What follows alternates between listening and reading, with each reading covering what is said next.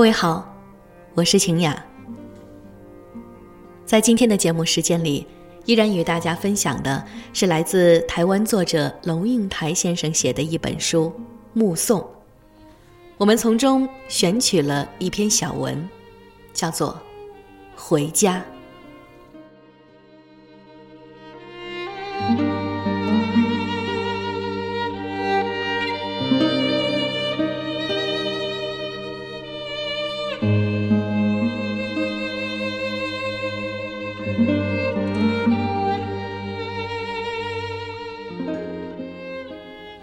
三个兄弟都是五十多岁的人了，这回摆下了所有手边的事情，在清明节带妈妈回乡。红磡火车站大厅里人潮涌动，大多是背着背包、拎着皮包、推着带滚轮的庞大行李箱、扶老携幼的，准备搭九广铁路北上。就在这川流不息的滚滚红尘里，妈妈突然停住了脚。她皱着眉头说：“这是什么地方？”哥哥原来就一路牵着她的手，这时不得不停下来说：“这是香港，我们要去搭火车。”妈妈露出惶惑的神情：“我不认得这里。”他说：“我要回家。”我在一旁小声的提醒哥哥：“快走，火车要开了，而且还要过海关。”身为医生的弟弟本来像个主治医师一样，背着两只手走在后面，就差身上没穿白袍。这时一大步跨前，对妈妈说：“这就是带你回家的路，没有错，快走吧，不然你回不了家。”说话的时候，脸上不带表情，看不出任何一点情绪或情感，口气却习惯性的带着权威。三十年的职业训练使他在父亲临终的病床前，都深藏不露。妈妈也不看他，眼睛盯着漠视地面，半妥协半威胁的回答说：“好，那就马上带我回家。”他开步走了。从后面看他，身躯那样的瘦弱，背有点驼，手被两个儿子两边牵着。他的步履细碎，一小步接着一小步的往前走。陪着他在乡下散步的时候，看见他踩着碎步，稀稀疏疏的低头走路。我说：“妈，不要像老鼠一样走路，来。”马路很平，我牵你的手不会跌倒的。试着把脚步打开，你看，我把脚伸前，做出笨士兵踢正步的架势。你看，脚大大的跨出去，路是平的，不要怕。他真的把脚跨大出去，但是没走几步，又稀稀疏疏的低头走起碎步来。从他的眼睛看出去，地是凹凸不平的吗？从他的眼睛看出去，每一步都可能踏空吗？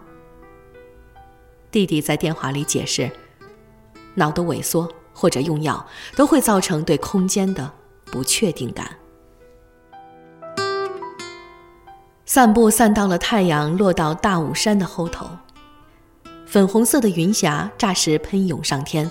在油画色的黄昏光彩里，我们回到他的卧房。他在卧房里四处张望，仓皇地说：“这是什么地方？”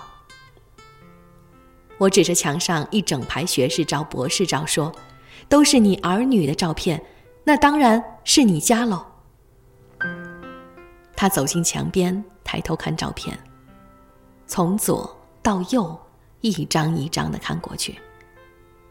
半晌，回过头来看着我，眼里说不出是悲伤还是空洞。我仿佛听见窗外有一只细小的蟋蟀低低在叫。下沉的夕阳碰到大武山的棱线，喷出满天红霞的那一刻，森林里的小动物是否也有声音发出呢。还没开灯，他就立在那白墙边，像一个黑色的影子，悠悠地说：“不认得了。”大雾山上最后一道微光越过渺茫，从窗帘的缝里射进来，刚好映出了他灰白的头发。火车划开了，窗外的世界迅疾地往后退。仿佛有人没打招呼就按下了电影胶卷，快速倒带。不知是快速的倒往过去，还是快速的转向未来。只见他一幕一幕的从眼前飞快的逝去。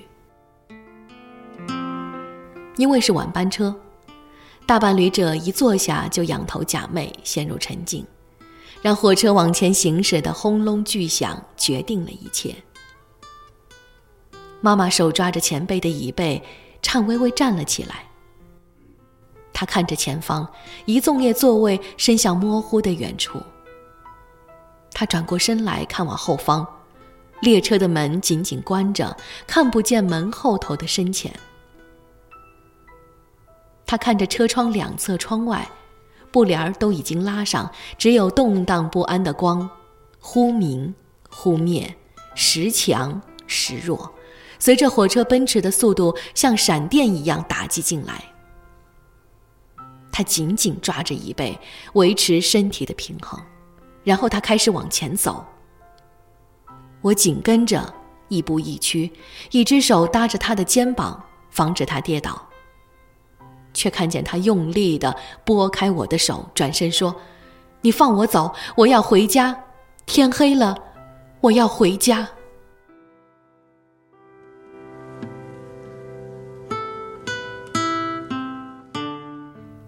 他的眼睛蓄满了泪光，声音凄恻。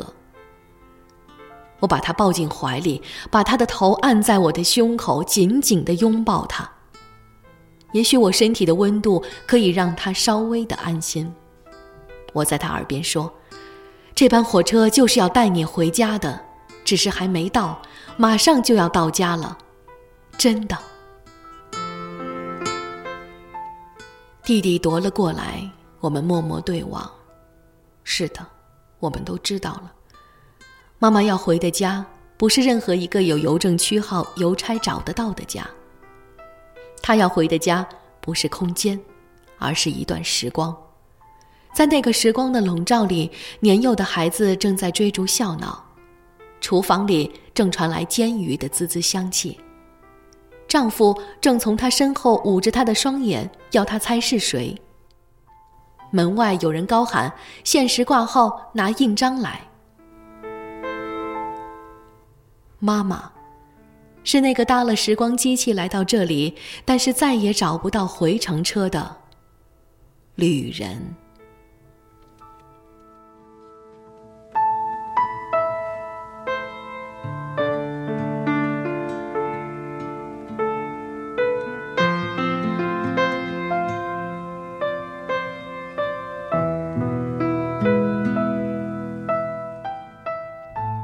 这里是静听书屋，我是晴雅。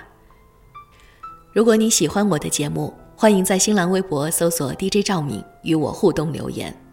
再会。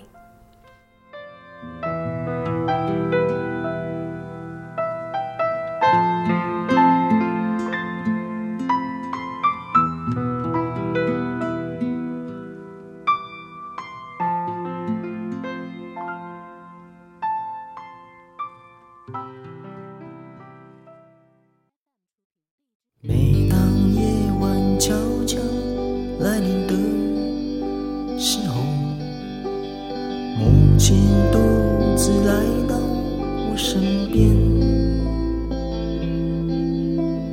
流着眼泪说出他的往事还有父亲许下的诺言他情不自禁脱去我的衬衫我们两人拥抱在一块，